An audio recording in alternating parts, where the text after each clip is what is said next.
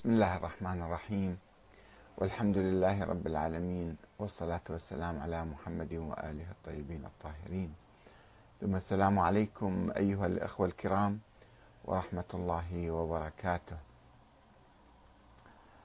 من المعروف أن العقيدة النصرانية أو المسيحية تقوم على عمودين رئيسيين هما ولادة السيد المسيح من دون أب. وأيضا صلب المسيح وارتفاعه إلى السماء.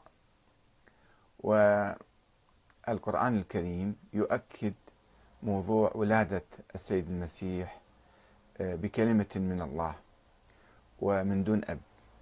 ولكنه ينفي بصراحة آه، صلب المسيح وما قتلوه وما صلبوه ولكن شبه لهم.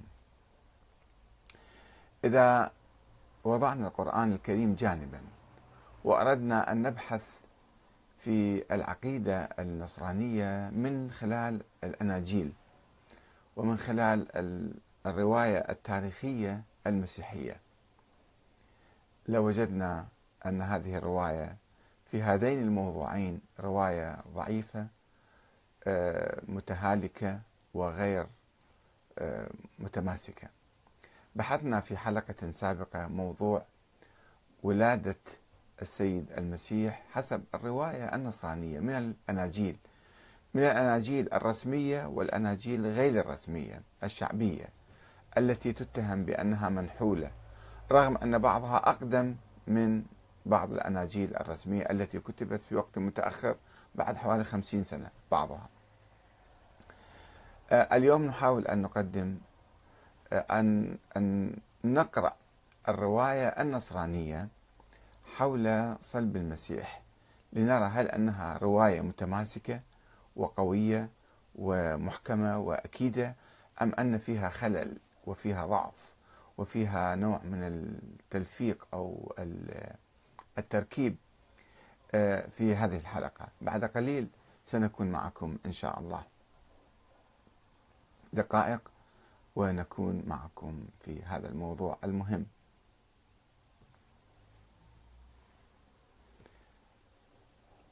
هل صلب المسيح فعلا؟ هذا موضوع حلقتنا لهذا اليوم.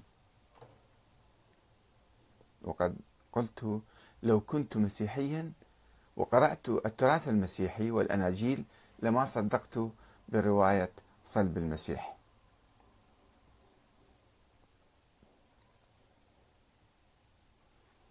وأنا أطلب من أي مسيحي آه، أن فعلا أن يتأمل ويتدبر ويحقق فيما كتب.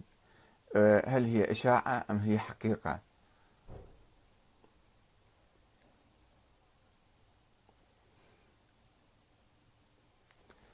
لو كنت مسيحيا لما صدقت برواية صلب المسيح.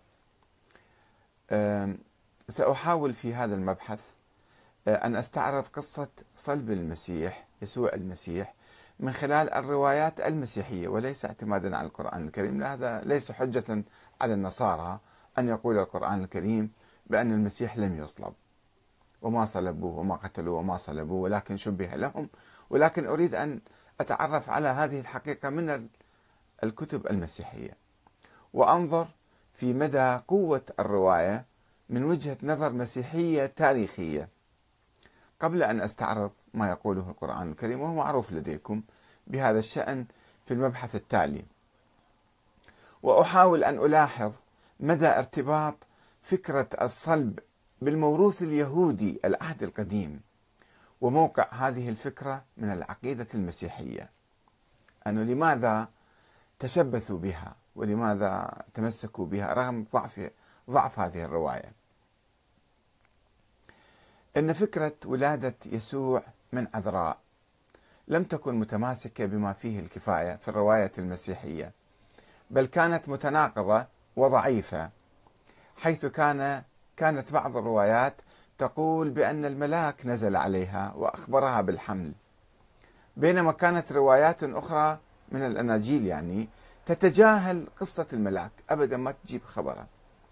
وتقول بأن مريم لم تعرف كيف حملت. هي تقول أنا ما أعرف كيف حملت. وأن خطيبها يوسف النجار شك في أمرها وأراد تسريحها وتركها. وأنه رأى حلما يخبره بأن حملها تم بواسطة الملاك. هل هو صحيح شاف حلم أو لم يرى حلم؟ الله أعلم. يقول أنا رأيت حلما أو يروى عنه أنه رأى حلما. حسب الرواية المسيحية. الآن أحقق حسب الرواية المسيحية ولا علاقة لي. لا أريد أن أستشهد بالقرآن الكريم. ومع ذلك عندما قال يوسف النجار أني رأيت حلما شك كهنة إسرائيل بروايتهما وحاكموهم. وقد دعمت الرواية المسيحية عن عذرية أو دعمت هذه الرواية المسيحية عن عذرية مريم بنص يهودي قديم من أشعياء قبل 700 سنة قبل المولد يقول بأن المسيح يولد من عذراء. بينما رفض الكهنة المصادقة على ولادة يسوع من عذراء واتهموا واتهموا أمه مريم بالزنا. وبالطبع لم يعترفوا بعد ذلك بأن يسوع هو المسيح. وبالرغم من احتواء التراث اليهودي على نبوءات أخرى حول فكرة المخلص المسايا أو المسيح وصلبه وقيامه من بين الأموات وارتفاعه إلى السماء. هذا في التراث اليهودي موجود. وهو ما شكل العمود الفقري للعقيدة المسيحية.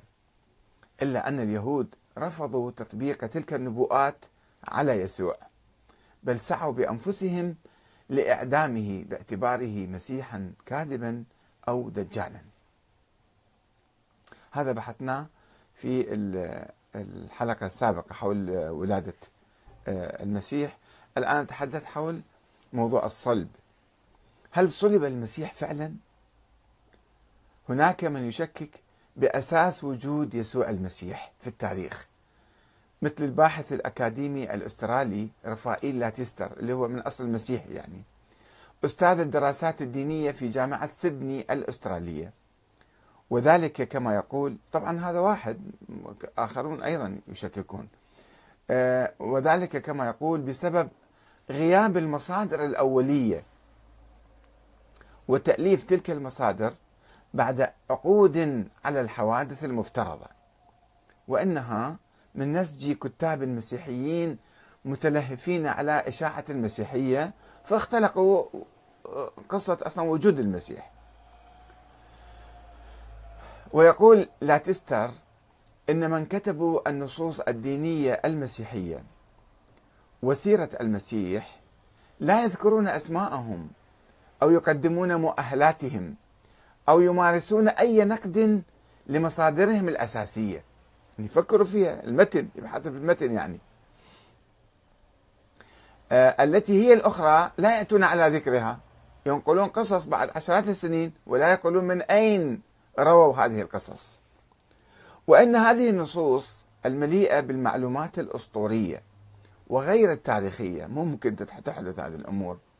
كما رأينا في قصة الولادة الطيور وقفت في السماء والناس كلهم توقفوا عن الحركة. هذه قصص أسطورية.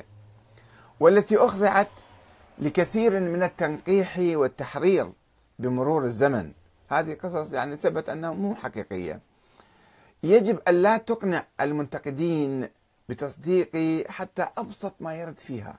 هكذا يقول لا تستر يجب أن لا تقنع المنتقدين بتصديق حتى أبسط ما يرد فيها. ويقول الأكاديمي الأسترالي في مقاله الذي نشرته صحيفة واشنطن بوست إن رسائل بولس هو المبشر الأول بالمسيحية التي كتبت قبل أن تكتب تعاليم المسيح وسيرته لا تعطينا سببا للإعلان عقائديا بحتمية وجود المسيح. هناك شك في حسب المسيحيين يعني يقولون. فإن بولس إذ يجتنب إذ, يتجنب حياة المسيح الدنيوية وتعاليمه رغم أن هذه كان من الجائز أن تخدم دعوته ولكن ما جاب ذكرها. لا يتحدث إلا عن مسيحه السماوي. وحتى عندما يتناول بولس قيامة يسوع المسيح والعشاء الأخير فإن مصادره الوحيدة التي يشير إليها هي ما نزل عليه من الرب وما استوحاه مباشرة من العهد القديم من التوراة يعني. بل إن بولس يستبعد المصادر البشرية من حديثه ما يقول حدثني فلان حدثني فلان. لا يعتمد على الكتب القديمة. ويلاحظ لاتستر يعني عنده صورة معينة بالتاريخ يحاول أن يركبها على شخص معين. كما أنه مثلا هناك أحاديث عن المهدي القادم. البعض يحاول أن يكون شخصية من خلال تلك الأحاديث القديمة. ولكن شخصية هي غير ثابتة وغير موجودة أساسا. ولكن يركب هذه الأحاديث على بعض ويختلق شخصية معينة في التاريخ. ولا أقول أن المسيح مثل المهدي ولكن حسب الرواية المسيحية وحسب هذا المحقق المسيحي لا تستر ويلاحظ لا تستر عدم وجود إفادات شهود عيان أو معاصرين للمسيح. بل كل ما لدينا هي روايات لاحقة عن الأحداث التي وقعت في زمن حياة المسيح. مصادرها ليسوا شهود عيان واحد عن واحد ينقل بدون تأكد يعني. وغالبيتهم منحازون بصورة واضحة. إذا واحد منحاز ما يمكن تأخذ روايته. على حد تعبيره. ولا يمكن جمع شيء يذكر من المصادر غير التوراتية وغير المسيحية. التوراتية قديمة قبل ما يولد المسيح فكيف تتحدث عن شخص معين يعني؟ ويخلص لا تستر في ختام مقاله إلى أنه إجمالا هناك أسباب وجيهة للشك في وجود المسيح التاريخي. عن حقيقة تاريخية كان أم فرضية فلسفية. إن لم نقل بأن وجوده مستبعد أصلا. إذا ما قلنا هالكلام أن وجوده مستبعد أصلا على الأقل أنه نشك بوجود هذا الإنسان. هذا المقال نشر في صحيفة إيلاف آه، الجمعة 19 ديسمبر 2014 تحت عنوان أكاديمي أسترالي يشكك بوجود المسيح التاريخي. ترجمة عبد الإله مجيد. وإذا تجاوزنا هذا الشك البعيد عن الاحتمال أنه أصلا ما كان له حقيقة لا المسيح كان موجود تاريخيا ولكن الصفات التي أعطيت له فيها نقاش. آه، إذا تجاوزنا هذا الشك البعيد عن الاحتمال فإن ظلالا من الشك في الواقع تحيط بكثير من تفاصيل حياة السيد المسيح. كما رأينا في قضية الحمل به من عذراء. أنه ما عندهم رواية مضبوطة. أو المعاجز المنقولة أيضا فيها كلام. أو حسب الرواية المسيحية يعني لا أتحدث عن القرآن. القرآن يثبت المعاجز للنبي عيسى عليه السلام ويثبت ولادته عن آه، دون أب يعني. أو مسألة رفعه إلى السماء التي لا يمكن توثيقها بصورة تاريخية بعيدا عن الإيمان بها بالغيب. إيمان بالغيب يمكن تؤمن بأي شيء ولكن تاريخيا هل يمكن أنه شافوا الناس مجتمعين أنه واحد صعد إلى السماء؟ هذه ما موجودة الرواية هذه. ولكن موضوع صلب يسوع يحتل قمة الأحداث من حيث التوثيق التاريخي. أكثر شيء عندهم أني موثق هو صلب المسيح.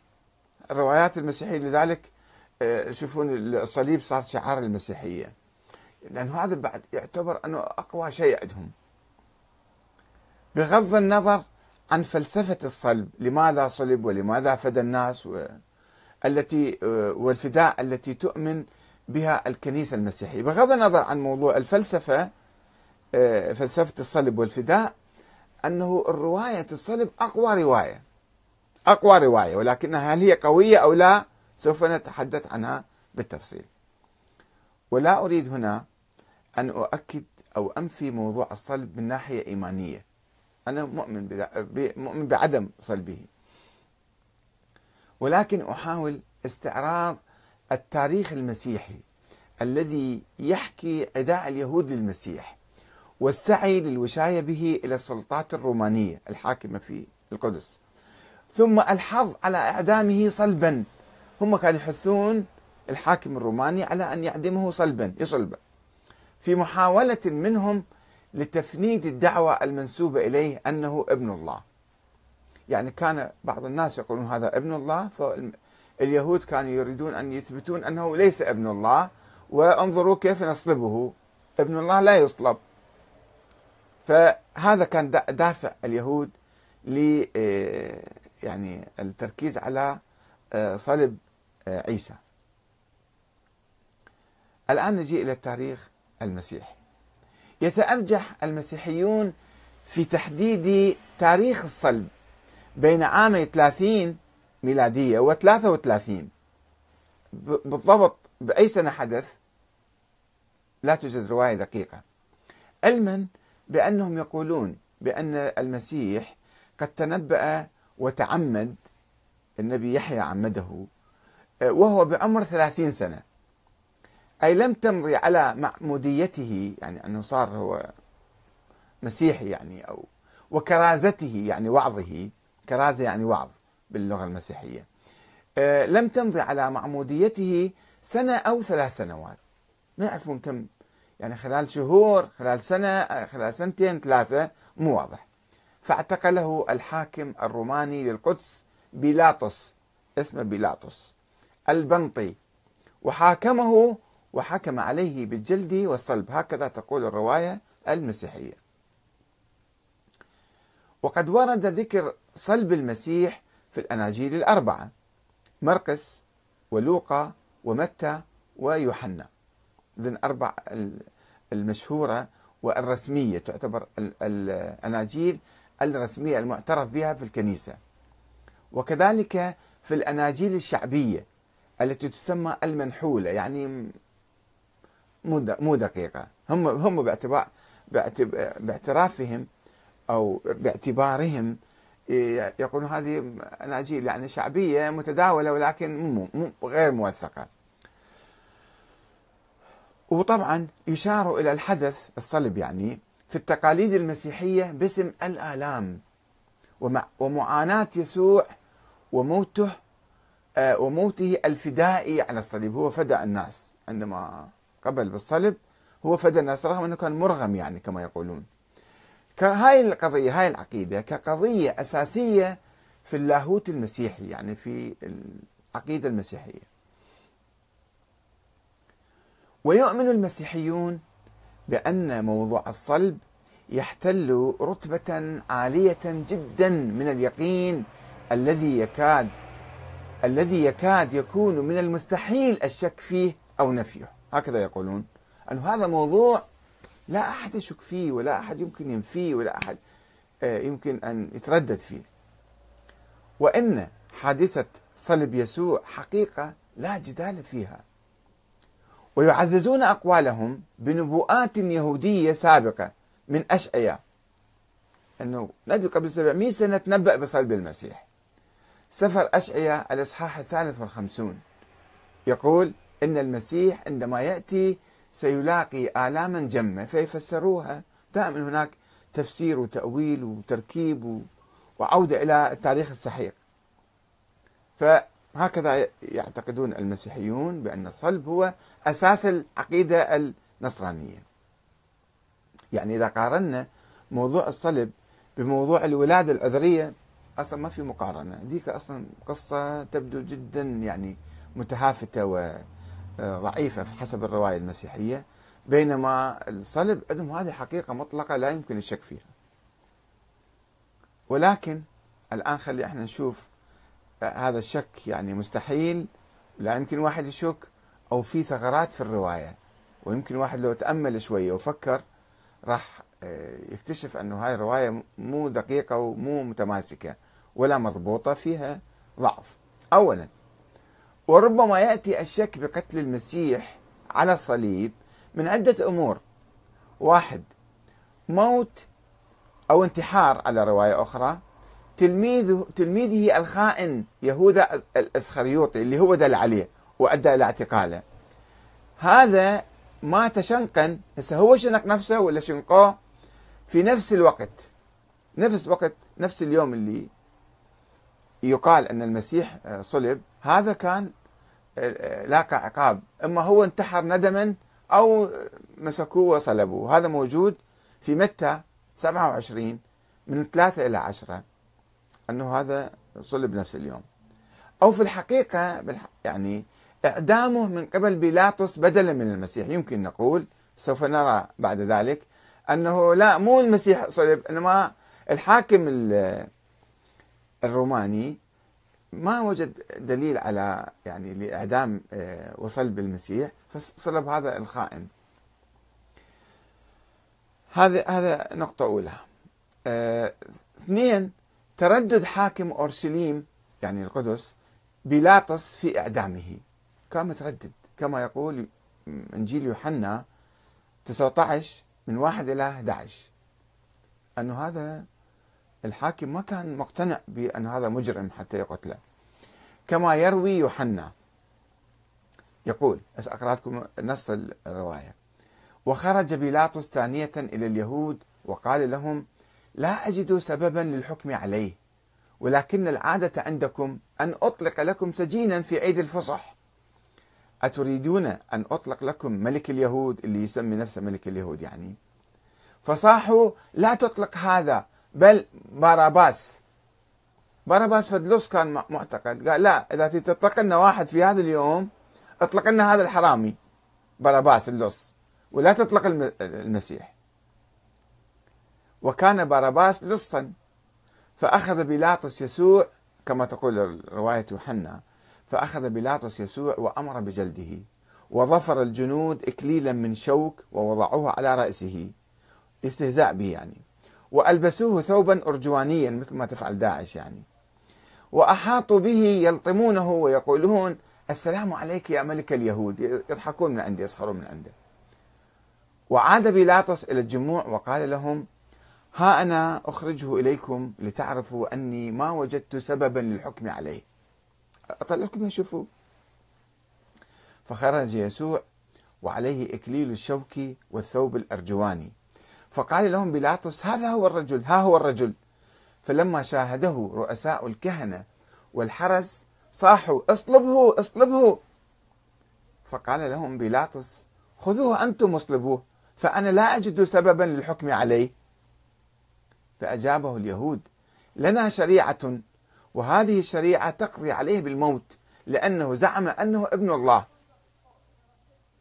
فلما سمع بيلاطس كلامهم هذا اشتد خوفه. فدخل القصر وقال ليسوع من أين أنت؟ منين جاي أنت؟ فأجابه يسوع بشيء فما أجابه يسوع بشيء ظل ساكت. فقال له بيلاطس ألا تجيبني؟ ألا تعرف أن لي سلطة أن لي سلطة أن أخلي سبيلك وسلطة أن أصلبك؟ أنا الآن قادر على أن أطلق سراحك أو أقتلك فاحكي معي جاوبني. فأجابه يسوع ما كان لك سلطة علي لولا أنك نلتها من الله. أما الذي أسلمني إليك فخطيئته أعظم من خطيئتك. يوحنا 19 من واحد إلى واحد أحد عشر. فإذا آه، يوحنا يتحدث عن تردد الحاكم الروماني بيلاطس وأن هذا ما عنده جريمة. وهو قال لهم هذا ما ما شوف له يعني في مبرر لقتله. وهذا ما يؤكد تردد بيلاطس في إعدام المسيح وعدم وجدانه أي مبرر لقتله. ولو أن يوحنا ولو أن يوحنا يؤكد بعد ذلك أن بيلاطس قام بصلب المسيح. يجيب القصة هذه يقول هذا كان متردد يقول بعدين أعدمه أصلبه طبعا إحنا ناخذ القسم الأول كشاهد كدليل ك يعني مقدمة نجمع كل الأدلة ونشوف ماذا نخلص منها؟ الثلاثة قدرة المسيح الذي كان يصنع المعجزات على تحرير نفسه من الصلب أو من الصليب. هذا كان قادر ليش ما استخدم هاي القدرة؟ وهذا ما عبر عنه اليهود حسب رواية متى إنجيل متى. يقول وكان المارة يهزون رؤوسهم ويشتمونه ويقولون يا هادم الهيكل وبانيه في ثلاثة أيام. أنت تقدر تقول أنا أقدر أسوي هالشيء هذا إن كنت ابن الله فخلص نفسك. وانزل عن الصليب. وكان رؤساء الكهنة ومعلمو الشريعة والشيوخ يستهزئون به. فيقولون خلص غيره ولا يقدر أن يخلص نفسه. هو ملك إسرائيل يعني يدعي. فلينزل الآن عن الصليب لنؤمن به. إذا كان مسوي العملية هذه كان المسيح اليهود كلهم آمنوا به. توكل على الله. يقولوا له يعني. وقال أنا ابن الله فلينقذه الله الآن إن كان راضيا عنه. قالوا يضحكون عليه وهو كان عنده قدرة كان يسوي معاجز. أو على الأقل كان يدعي أنه يسوي معاجز. فاليهود قالوا له طيب خلص نفسك. فيمكن مخلص نفسه. يمكن مخلص لذلك آمن به المسيحيون مثلا. آه هذا موجود في متى؟ 27 من 39 إلى 43 آية. هذا أيضا دليل أنه إذا يريد يثبت لهم نفسه أنه هو مثلا ابن الله أو هو يعني من الله جاي أو كذا فكان ينزل ينزل عن الصليب ويهرب ويحرر نفسه فيثبت للمسيحيين أو لليهود أنه أنا قادر أنا معجز يعني. وهذا كان مبرر يعني معقول أن يقوم بذلك. أربعة عدم استعداد المسيح للموت على الصليب. ومنادات الله إلهي إلهي لماذا تركتني؟ وتناقض ذلك مع بنوته لله وعقيدة الفداء. يعني المسيحيين يقولون أن هو فدى البشرية بصلبه. ولكن هم يقولون أيضا في, في الأناجيل موجود هذا الشيء. أنه هو ما كان قابل لأن يعدم. ما كان يريد يصلب. وكان يخاطب الله ليش عفتني؟ ليش تركتني؟ يعني تعال خلي آه، يعني أنقذني. فإذا هو كان يريد ما يريد يموت وما كان يؤمن بالفداء أصلا. يعني هذا الكلام معناته أنه ما يريد يفدي نفسه. إنما عقيدة الفداء ركبت عليه بعد ذلك. وهو قادر يتحرر فكان حرر نفسه وطلع وراح. يقول إنجيل متى؟ ونحو الساعة الثالثة صرخ يسوع بصوت عظيم هذا نصهم. إيلي إيلي لما سبقتني؟ أو لما سبقتاني؟ أي هم يفسروا الكلام هذا. أي إلهي باللغة السريانية طبعا. إلهي إلهي لماذا تركتني؟ فسمع بعض الحاضرين هناك فقالوا هو ينادي إيليا. إيليا نبي كان يعني يهودي قديم وأسرع واحد منهم إلى إسفنجة. فبللها بالخل ووضعها على على طرف قصبة ورفعها إليه ليشرب. فقال له الآخرون انتظر لنرى هل يجيء إيليا ليخلصه. وصرخ يسوع مرة ثانية صرخة قوية وأسلم الروح فانشق حجاب الهيكل شطرين من أعلى إلى أسفل. وتزلزلت الأرض وتشققت الصخور وانفتحت القبور فقامت أجساد كثير أجساد كثير من القديسين الراقدين. وبعد قيامة يسوع خرجوا من القبور ودخلوا إلى المدينة المقدسة وظهروا لكثير من الناس. فلما رأى القائد وجنوده الذين يحرسون يسوع الزلزال رأوا الزلزال وكل ما حدث فزعوا وقالوا بالحقيقة كان هذا الرجل ابن الله. هذا كما يقول حسب الرواية المسيحية. متى؟ 27 من 45 إلى 46 أنه الدنيا كلها اهتزت صار زلزال لما قتل المسيح. ويلاحظ من من خلال الفقرات الأخيرة أن متى يحاول ترسيخ فكرة ابن الله. يقول هذا ابن الله فلما قتل اهتز العالم كله. من خلال ادعاء حدوث الزلازل وخروج الموتى من القبور بعد صلبه وإيمان القائد به بعدين وهو ما لم يثبت ولم يذكره غيره. بس متى يذكر الرواية هذه؟ حتى الأناجيل الأخرى لا تذكر هاي القصة. فكل واحد يكتب التاريخ حسب ما يريد. يعني هاي الروايات آه، تسجل حسب حسب الشهوات. يعني واحد يجي يصور لك أو صار كذا كذا كذا بالدنيا. من يثبت هذا؟ لا تاريخيا ثابت ولا حتى الأناجيل الأخرى تذكر هذا الشيء. طيب إذا خلينا نتجاوز هالتفاصيل هذه. أنه الخلاصة مالته أنه آه، المسيح ما كان يريد يقتل فضلا عن أن يفدي نفسه للناس وكذا. فهذا يساعد على أنه يعني إذا كان يقدر يخلص نفسه كان هرب مثلا. والحاكم ما يريد يعدمه. كله في تردد يعني. خمسة عدم وجود أثر لجثة المسيح في القبر بعد ثلاثة أيام. حسب ما يقول لوقا إنجيل لوقا 24 من 1 إلى 12 يقولون بعد ثلاثة أيام إجوا القبر قبو يعني كان حاطين الجثة هناك ما شافوا أحد مدفون. فدائما الأدلة الجنائية تقول عندما يتهم شخص بقتل واحد آخر يقولون إحنا ما نقدر نثبت الجريمة إلا ما نشوف الجثة. واحد مقتول حتى نقول هذا قاتل. إذا هذا ما شفنا الجثة فما يمكن نثبت تهمة القتل على أحد. وهنا هنا ادعاء بالقتل. أنه الحاكم الروماني قام بصلب المسيح. هذا دعوة هاي دعوة. طيب وين حطوا الجثة؟ حطوها في هذا القبو وحطوا صخرة عليها. بعد ثلاثة أيام إجوا شالوا الصخرة شالوا ما في شيء. يعني أنه إذا قصة القتل كلها ما حدثت. ما في شيء. طبعا هم يأولوا الآن أنه هذا قام. قام وخرج بصورة إعجازية. إذا هم يعترفون في الروايات. لوقا يعترف بأنه المسيح ما له جثة ما ما كان مقتول يعني. طيب خلينا نشوف النقطة الأخرى. رقم ستة. رؤيته سالما بعد ذلك في مناطق عدة. حسب الرواية لوقا أيضا. 24 من 13 إلى 35 يجيب لك قصص عنه شافوه في منطقة وفي منطقة يتجول يروح. حي بعد ما مقتول. كان يتجول يروح يفتر. فقط هم يقولون أنه صلب وقام. طيب من يقول لك صلب وقام؟ لا أصلا لا لم يصلب ولم يقم. حسب الرواية المسيحية. أنتوا تقولون وتعترفون لوقا إنجيل لوقا يقول شافوه يتجول يروح ويجي ويلتقي بالناس. فمعناته إنه العملية لم تتم. عملية وهمية كانت. الحاكم كان متردد وهو ما كان يريد يقتل ولا يريد يفدي الناس ولا شيء وما شافوا إلا أثر. وواحد آخر صلب في مكانه أو شنق في مكانه اللي يهوذا الاسخريوطي نجي نقرأ الرواية شوف شنو يقولون. يتحدث إنجيل لوقا عن ظهور يسوع لإثنين من تلاميذه وهما يسيران في طريقهما إلى قرية اسمها عمواس على مسافة سبعة أميال من أورشليم. بدقة ينقل لك الرواية بدقة. منو شافه؟ وين؟ ومتى؟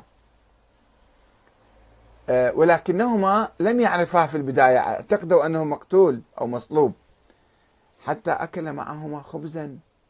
أكل وياهم. وبارك وكسره وناولهما. ففتحت لما أعطاهم الشيء هذا ففتح فانفتحت عيونهما وعرفاه. يقول ولكنه توارى عن أنظارهما. بعد ذلك اختفى. راح هرب من عندهم. فإذا ينقل قصة لوقا في 24 من 13 إلى 35 أنه شافوه اثنين من تلاميذه وأكل وقعد وياهم وسولف وهذا كما يتحدث لوقا عن ظهور يسوع بعد ذلك على مجموعة أخرى من تلاميذه وتحيته لهم. سلام عليكم. سلام عليهم فخافوا وارتعبوا لأن هم كان في ذهنهم أنه مصلوب. لما سلم عليهم ارتعبوا. وظنوا أنهم يرون شبحا. قال شنو يعني؟ معقولة هو هذا؟ هو قتلوه صلبوه وكذا وهذا يسلم علينا. فقال لهم إيه، ما بالكم مضطربين ولماذا أثارت الشكوك في نفوسكم؟ انظروا إلى يدي ورجلي أنا هو أنا نفسي المسوني وتحققوا. الشبح لا يكون له لحم وعظم كما ترون لي. أنا بلحمي وعظمي جاي أسلم عليكم. هذا نفس لوقا يذكر هذا هذه الرواية. قال هذا وأراهم يديه ورجليه. ولا لا ما هم كانوا عايشين الفكرة ما, ما بسرعة صدقوا. آه، أنا هو. فقال آه، آه، فقال ولكنهم ظلوا غير مصدقين. من شدة الفرح والدهشة. فقال لهم أعندكم طعام هنا؟ أنا جوعان فناولوه قطعة سمك مشوي فأخذ وأكل أمام أنظارهم. يعني مو شبح هذا كان حقيقة كان شايفيه أمامهم. آه، لوقا 24 من 36 إلى 49 هو دي ينقل القصة بالتفصيل. ويؤكد إنجيل يوحنا إنجيل آخر ظهور المسيح لتلاميذه أيضا. هذا شاهد ثاني فيقول وكان توما أحد التلاميذ الاثني عشر الملقب بالتوأم غائبا عندما جاء يسوع. فقال له التلاميذ رأينا الرب. فأجابهم لا أصدق إلا إذا رأيت أثر المسامير في يديه. أن صلبوه أمامنا وشفناه مثلا ووضعت إصبعي في مكان المسامير ويدي في جنبه. قال أنا ما راح أصدق. وبعد ثمانية أيام اجتمع التلاميذ في البيت مرة أخرى وتوما معهم. فجاء يسوع والأبواب مقفلة ووقف بينهم وقال سلام عليكم. ثم قال لتوما هات إصبعك إلى هنا وانظر يدي وهات يدك وضعها في جنبي ولا تشك بعد الآن بل آمن أنه أنا نفسي موجود أمامكم. فأجاب توما ربي وإلهي. فقال له يسوع طبعا أنا ما أتوقف عند التفاصيل الجزئية أنا قال كذا أو قال كذا ولكن خلاصة القصة أنه مرة أخرى إجا شافه فقال له يسوع آمنت يا توما لأنك رأيتني هنيئا لمن آمن وما رأى. هذا يوحنا 20 من 24 إلى 29 فقد ورد في نص أعمال يوحنا أن تلميذ يوحنا الحبيب لجأ إلى جبل الزيتون بعد أن أسلم يسوع إلى الصلب. لما أخذوه حتى يصلبوه هذا لجأ إلى الجبل جبل الزيتون. وهناك ظهر له يسوع. وقال له بالنسبة لهم هناك في الأسفل أنا مصلوب في أورشليم وأتجرع الخل والمرار وأطعم بالحراب ولكني لست ذلك المعلق على الصليب. شبه لهم يعني. ولم أعاني أي من تلك الآلام. مو أنا هذا واحد ثاني. كما ينقل السواح آه، فراس آه، الإنجيل برواية القرآن صفحة 132 شفت القصص كلها؟ يعني لو, لو واحد حدثكم آه، عن قتل شخص معين وروى لكم هالروايات أنا شفناه فلان قرية فلان مكان فلان يوم أكل راح إجا سافر. راح تصدقون بقصة الصلب؟ ولكن المسيحيين طبعا شوف الشبهة اللي إجت هنا. ولكن المسيحيين يفسرون مشاهدة المسيح بعد عملية الصلب الافتراضية بالقيامة بعد الموت بصورة إعجازية. يقول لا هو صحيح شفناه وقعدنا وياه وأكلنا وشربنا وكذا ولكنه هو صلب ثم قام بصورة إعجازية. طب من يقول لك بصورة إعجازية؟ كيف تثبتها يعني؟ إلا أن الباحث المحايد أي واحد يبحث بهاي القصة هاي الرواية البوليسية مثلا آه، بصورة محايدة قد يتخذ ذلك دليلا على عدم صلب المسيح أساسا واستبداله بيهوذا ليشنقو فكيف نصدق إحنا بهاي الروايات؟ سبعة نفي فرقة من المسيحيين هم الغنوصيون ينفون موت المسيح على الصليب وإيمانهم بإلقاء شبه يسوع على شخص آخر صلب مكانه في مكانه. وقولهم إن موته قد شبه للناس الذين ظنوا أنهم يرون المسيح مصلوبا. وما هو بالمصلوب؟ هذا يأكد رواية أنه لم يصلب. وإن موت المسيح قد تراءى للناس أو إشاعات صارت. وما هو بالحقيقة الفعلية؟ أيضا ارجعوا إلى كتاب السواح الإنجيل برواية القرآن صفحة 131 بعد الدليل الأخير أجيب لكم إياه. ثمانية. النقطة الثامنة. وقد ورد في أحد نصوص نجع حمادي. هذه وثائق لقوها في مكان اسمه نجع حمادي في مصر.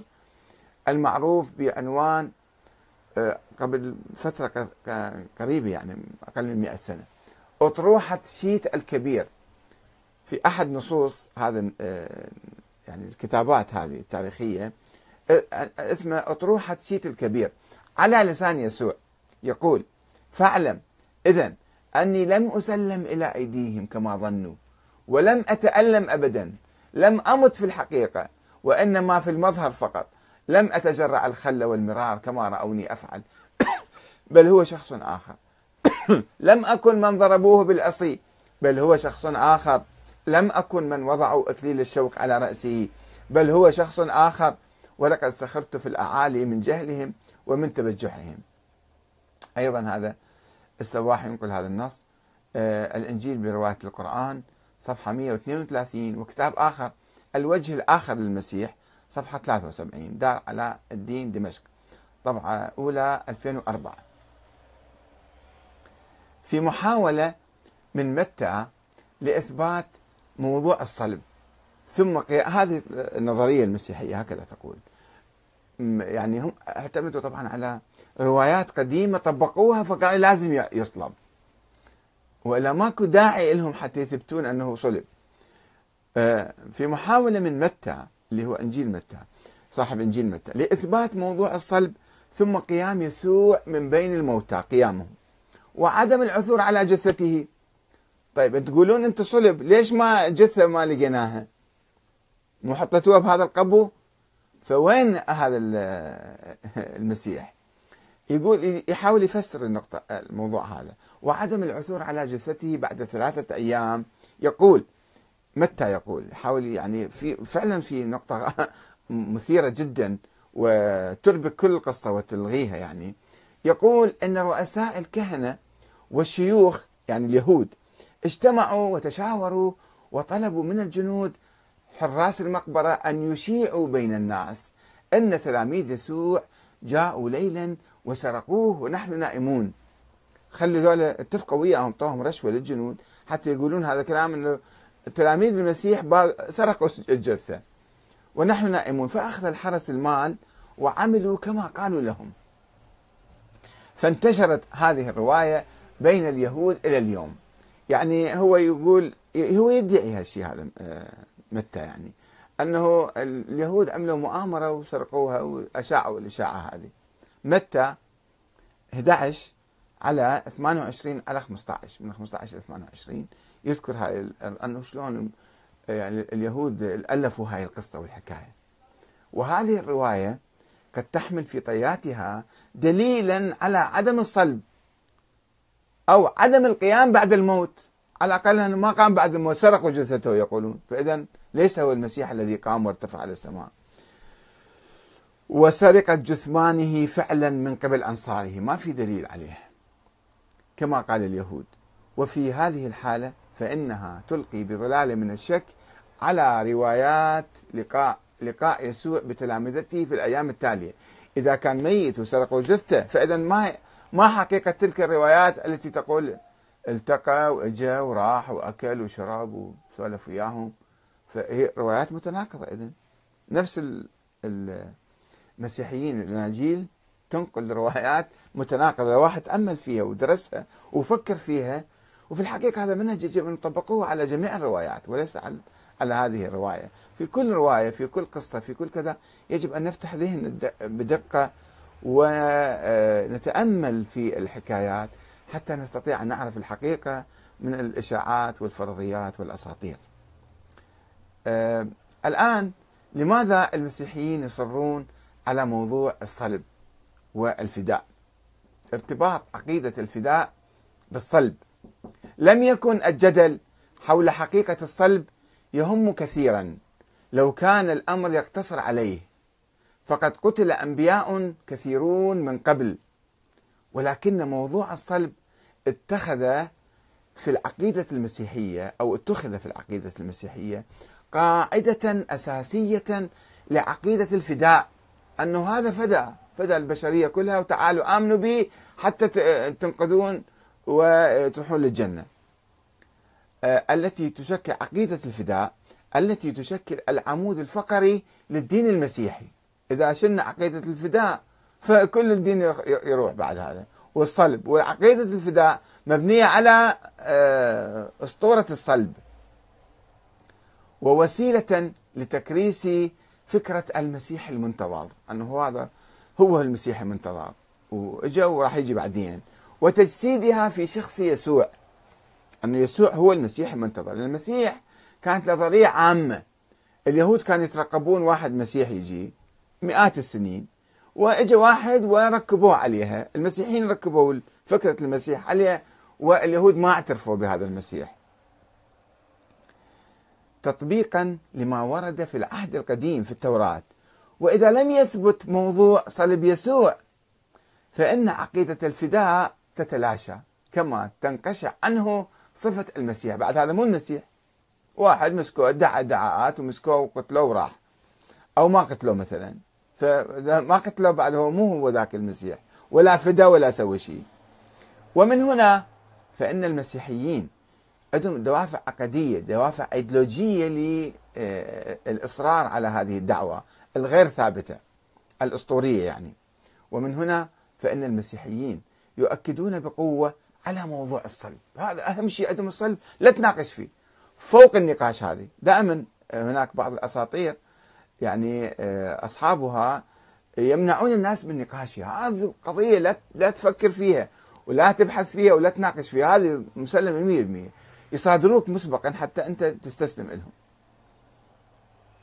يؤكدون المسيحيون المسيحيين يؤكدون بقوة على موضوع الصلب استنادا إلى أيديولوجية توراتية قديمة. بغض النظر عن الشكوك التي تحيط بالموضوع اللي هم يذكروها. وتفسير الثغرات التي أحاطت برواية الصلب يفسروها بشكل معاكس. هي كل الثغرات تثبت أنه لم يقتل ولم يصلب ولم يعدم. هم يجون يفسروا لك اياها بشكل آخر يأولوا لك اياها بما يعزز فكرة الفداء والقيام من الموت والارتفاع إلى السماء ثم العودة إلى الأرض في آخر الزمان.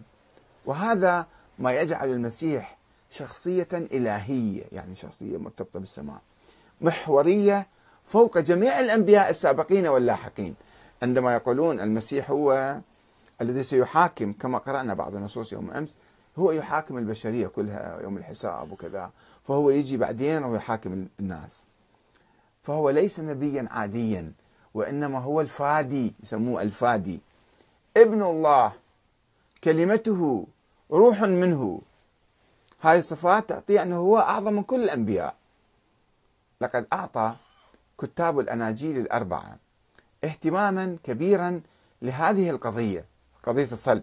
وقالوا بأن المسيح قبل صلبه تحدث مع تلاميذه في عدة مناسبات عن موته نيابة عن البشر على الصليب وقيامته من بين الأموات. طيب السؤال هو لماذا إذا يفدي الناس ليش يموت على الصليب؟ ليه يموت على الصليب؟ ولماذا يفدي الناس يعني؟ لماذا واحد يؤمن به راح يكون يروح للجنة بسرعة؟ يوحنا آه، الجزء الثاني من صفحة 18 إلى 22 وقد ربطوا بين صلب المسيح وخطيئة آدم وحواء بمخالفة أوامر الله وأكل الشجرة التي نهاهم عنها. طيب البشرية شو شو ذنبهم إذا آدم أكل خطيئة وأكل الشجرة. ولا تزر وازرة وزر أخرى. فالبشرية ليش هي مثقلة بأعباء خطيئة أبوهم آدم مثلا؟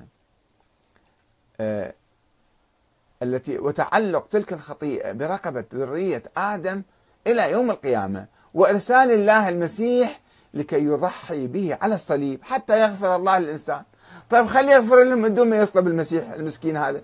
ليش تصلبوه حتى الله يعني يغفر للناس؟ الله قادر على أن يغفر للناس. يغفر لهم بعملهم بتوبتهم وليس بصلب المسيح. شنو ربط الصلب بالتوبة والغفران؟ كما ورد في رسالة رومية من رسائل الرسل يعني مال المسيح. الجميع أخطأوا ويعوزهم مجد الله. ليش أخطأنا إحنا؟ أبونا أخطأ إحنا شو خصنا؟ رومية ثلاثة على 23 ومن أجل ذلك أيضا نص آخر. ومن أجل ذلك كأنما بإنسان واحد دخلت الخطيئة إلى العالم. بإنسان واحد دخلت الخطيئة إلى العالم. وبالخطية الموت. وهكذا اجتاز الموت إلى جميع الناس إذا أخطأ الجميع. هذا كما تقول رسالة رومية خمسة على 12 وكما يقول يوحنا عن المسيح أحد أصحاب الأناجيل هو ذا حمل حمل الله. حمل يعني خروف صغير. هو ذا حمل الله الذي يرفع خطية العالم. يجي هو ضحى بنفسه حتى الله يغفر العالم كلهم. يوحنا واحد على 29 يصر يوحنا على اعتبار موت المسيح كان بقصد خلاص الجنس البشري من الخطيئة. فيقول أيضا الذي هو حمل هو نفسه آه، الذي حمل هو نفسه خطايانا في جسده على الخشبة لكي نموت عن الخطايا فنحيا للبر الذي بجلدته شفيتم. ويتحدث بالنيابة عن الله هذا حنا آه، يوحنا. فيقول لأنه هكذا أحب الله العالم حتى بذل ابنه الوحيد بعد ما عنده غير ابن هذا حتى بذل ابنه الوحيد لكي لا يهلك كل من يؤمن به بل تكون له الحياة الأبدية. يوحنا جزء 3 16 آه، وبناء على ذلك يعتقد المسيحيون بأن علينا أن ندرك أنه في عملية صلب المسيح التي كانت بترتيب الله تمت المصالحة بين الله القدوس والإنسان الخاطئ. في جريمة كبرى ارتكبها آدم أكل من الشجرة فصارت ذريته كلهم مخطئين فالله غفر لهم بعيسى. وذلك استنادا إلى ما ورد في رسالة كولوسي واحد على عشرين بأن موت المسيح كان ضروريا لمصلحة الإنسان مع الله. إذ يقول بأن الله في الصليب صالح الكل لنفسه غفر لهم. عاملا الصلح بدم صليبه بواسطته. ولهذا السبب كان من الضروري أن يموت المسيح على الصليب من أجل الخطاة الخاطئين يعني. وقد أطاع المسيح ترتيب الله حتى الموت استسلم يعني. لذلك رفعه الله أيضا وأعطاه اسما فوق كل اسم لكي تجثو باسم يسوع كل ركبة ممن في السماء ومن ومن في من الأرض ومن تحت الأرض. ويعترف كل إنسان أن يسوع هو رب لمجد الله الأب. هذا فيليبي أيضا رسالة فيليبي 2 من 5 إلى 11 ويتحدث لوقا عن ظهور المسيح لتلاميذه بعد موته المفترض. ثم قال لهم بعد موته اجى التقى بهم. ثم قال لهم عندما كنت بعد معكم قلت لكم لابد أن يتم لي كل ما جاء عني في شريعة موسى. كل شيء الروايات الموجودة بكتب آه، اليهود راح تتحقق بي تطبق علي. وكتب الأنبياء آه، والمزامير. ثم فتح أذهانهم. عيسى فتح أذهان تلاميذه ليفهموا الكتب المقدسة. وقال لهم هذا ما جاء فيها وهو أن المسيح يتألم ويقوم من بين الأموات في اليوم الثالث وتعلن باسمه بشارة التوبة لغفران الخطايا إلى جميع الشعوب. ابتداء من أورشليم يعني اليهود اللي هناك كانوا في القدس وأنتم شهود على ذلك. وسأرسل إليكم ما وعد به أبي فأقيموا في مدينة أورشليم إلى أن تحل عليكم القوة من العلي. لوقا 24 من 36 إلى 49 فشوفوا هذه أيضا تأويلات وتفسيرات لعملية الصلب وتكوين عقيدة الفداء بناء على قضايا توراتية هي أساسا مشكوك فيها. من قال أن هذه صحيحة؟